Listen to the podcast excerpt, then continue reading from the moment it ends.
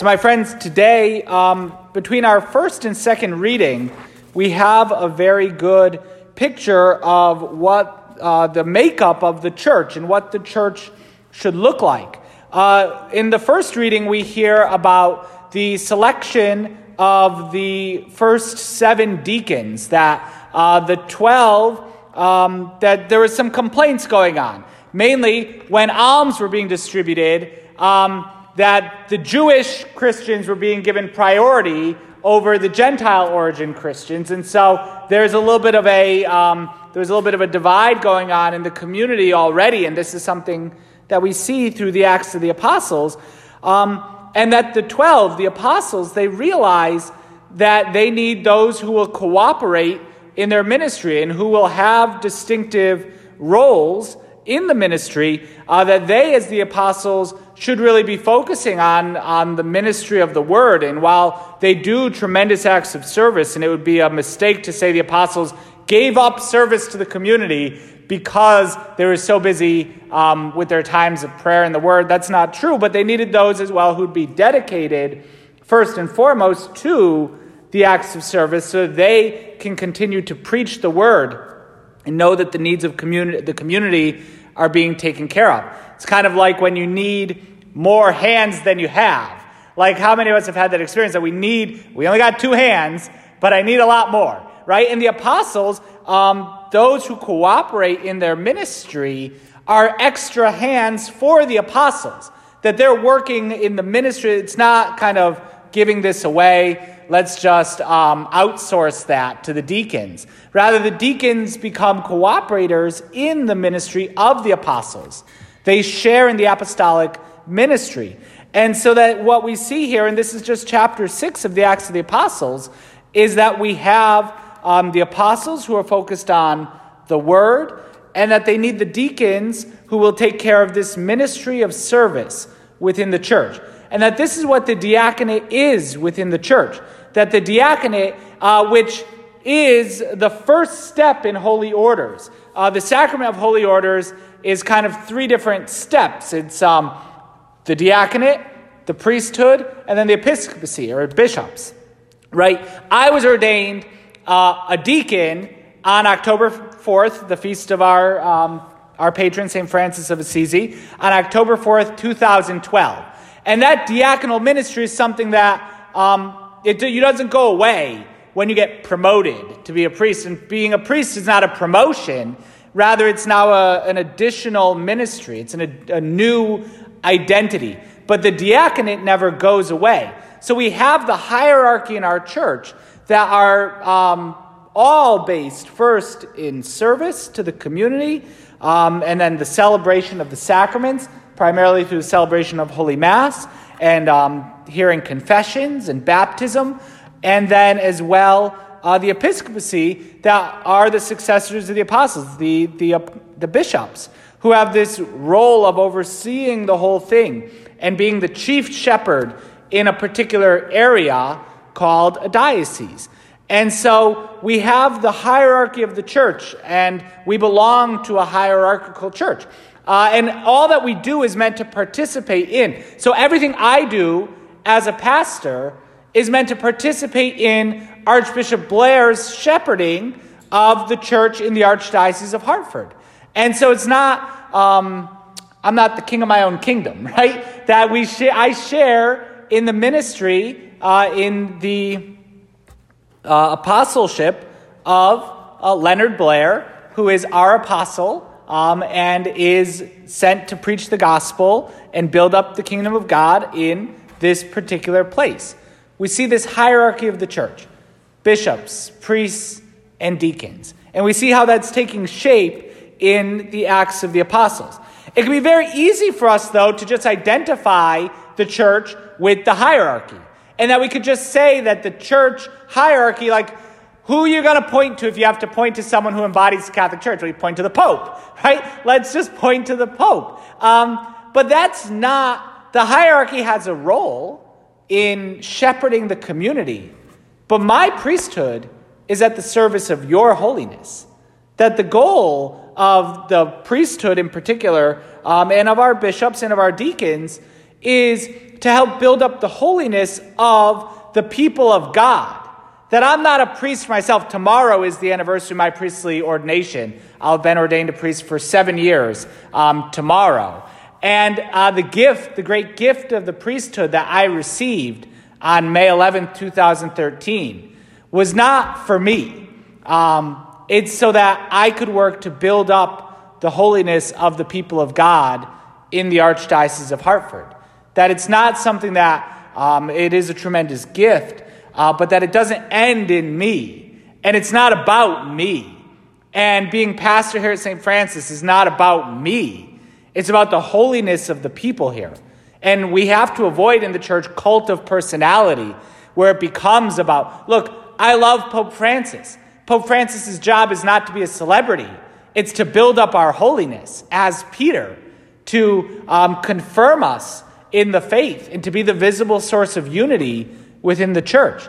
Pope Francis is Pope for us, so that we can grow in holiness.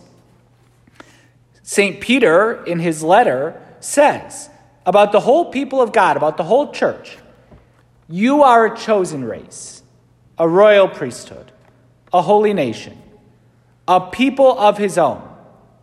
That that's who we are. We as the church are the chosen race. We are the royal priesthood. Not just our priests are priests, but rather on account of our baptism, we've been conformed to Jesus Christ, priest, prophet, and king. And we share in the priesthood of Christ, each and every one of us. That we offer to God our acts of love and service every day. That we are able to share in our Lord's um, act of love and uh, worship and sacrifice. And so throughout the day, when we offer small sacrifice, that's our priestly offering to the Father. That's um, who we are. We as the church are a holy nation. That we, we're identified um, not by just boundaries territorially, but rather it's the universality of the church. That the church makes up one holy nation. That we are united in this bond of unity with Christians throughout the entire world as one nation under God. We are one nation under God, um, insofar as we are the holy nation of the church a people of his own. Who are we? We're God's people. Like we see that in the gospel, that Jesus prepares a place for us. Like we are God's own people, that he, is, he wants us to be with him for all eternity, so that where I am, that, come, that I may come back and take you to myself, so that where I am, you also may be. Where is our place ultimately? Where do we ultimately fit in? In heaven. There's a place prepared for me in heaven. What a shame it would be if I didn't get there. Um, there's a place prepared for each one of us. We are a holy people. Um, we are God's own people. That's who we are as the church, not a political party. Anytime we get so worldly about things, that the church just becomes an ideological movement. We're just a political party. We're just some kind of work for social um, force in the world. No, we are God's own people. And what is our purpose as the church? What are we supposed to do? So that you may announce the praises of Him who called you out of darkness into His wonderful light. That we're all, that's, again, that's not directed toward the hierarchy to announce the praises. That's all of us. We are a holy nation, a royal priesthood, a people of his own, a chosen race, so that we may announce the praises of him who called us out of darkness into his wonderful light. The fact that we have been reborn in Christ through baptism has brought us out of darkness. We're in the light. We don't walk in the darkness anymore. We're the church and we have been enlightened by Almighty God. He is our light. And we have to announce His praises, each and every one of us, that we're all called to preach the gospel. And we're to do it, you're to do it, in the, particular, the way particular to the laity, to the people of God. You know, there's been a lot of confusion over the last, particularly um, 60 years, when the Second Vatican Council taught about the universal call to holiness. That that's it. We are all the people of God, and we're all supposed to be on mission. And there's been a lot of confusion that what does it mean to say that every person on account of their baptism is called to holiness? What do we have to look like to do that? And unfortunately, it's taken on the, the facet of, well, we just have to be more like priests. Well, if we're all called to holiness, we just got to all be more like priests. Let's all do that. Let's have everyone get up at this pulpit and say something because that's what preaching means. Like, no, that's not. I have a role in the church um, to work for your holiness. You have the role of going into the world and preaching the gospel, doing it by your way of life, by your conduct, uh, by your example, doing it by sharing the word of God when appropriate, by offering to pray for and with people throughout the day. I mean, how many times um, when people are going through such distress right now with the coronavirus pandemic, have we offered to just pray with people that are worried over Zoom or on phone or whatever? Like, that's our role. We're supposed to do that.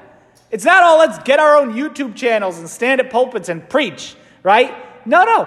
We're all called to go out into the world. The clericalization of the laity is a disaster in the church. That when we try to make the lay people in the church more like priests, because that's what we all have to be if we're going to be holy. No way. Absolutely not. As the people of God, we're called to go out um, in the midst of the world that we, we are supposed to be on mission. Every single one of us has the role of going into the world and preaching the gospel. In the rite of priestly ordination, which I pray with regularly, and particularly um, celebrate my anniversary tomorrow, I'm going to pray with. Like the words, there's a particular paragraph in the two page long prayer of ordination and if I was more prepared, I'd be able to just read it um, verbatim from the book. Um, but it's like there's a particular paragraph that is like the bishop can't mess that up. Like that's like the essential formula. Um, and one of them, uh, the, the last line of that, like the line that makes you a priest, um, and by a worthy way of life may they instill right conduct. Like that's boom. Like by deep and abiding holiness, but by renew within them the spirit of holiness but by a worthy way of life, may they instill right conduct. The priesthood, the, the common priesthood, those the priesthood that we all share on account of our baptism, that should as well be our motto. By a worthy way of life, may we instill right conduct, that by living well and in love with our Lord, having faith in Him, staying close to Him, we, the people of God, are called to instill right conduct in the world, being like yeast in the midst of the world that gives rise to people's spirits. A beautiful example of this to conclude um, is that this is so much what mothers do. That mothers, today is Mother's Day, um, and that this is the role of a mother. That mothers give tremendous example to their children. That the role of a mother um, in nurturing and loving and supporting their children, but that mothers, by a worthy way of life, can instill right conduct in their children, the example of a good mother. And we today, in this month of May and on this Mother's Day, should turn above all. We should wish our moms Happy Mother's Day. Um, we should say a prayer for our moms if they've already passed from this life.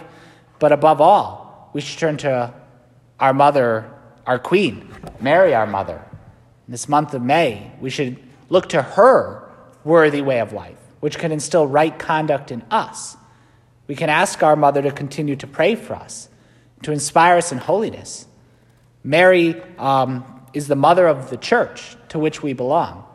She's the mother of our chosen race and royal priesthood. And so we ask our mother to pray for us, to help us live our call to holiness, to help us go and spread the gospel throughout the world in our ordinary circumstances. We ask our Mother to pray for the hierarchy of our church, for our Holy Father, our Archbishop, our priests, our deacons, that they may fulfill the wills, the roles proper um, to them, um, that they may build up the holiness of the people of God, so the holiness of the people of God can bring life to the entire world, and that we all can be with our Lord and Savior. Uh, so when He comes, He takes us to Himself. So where He is, we also may be.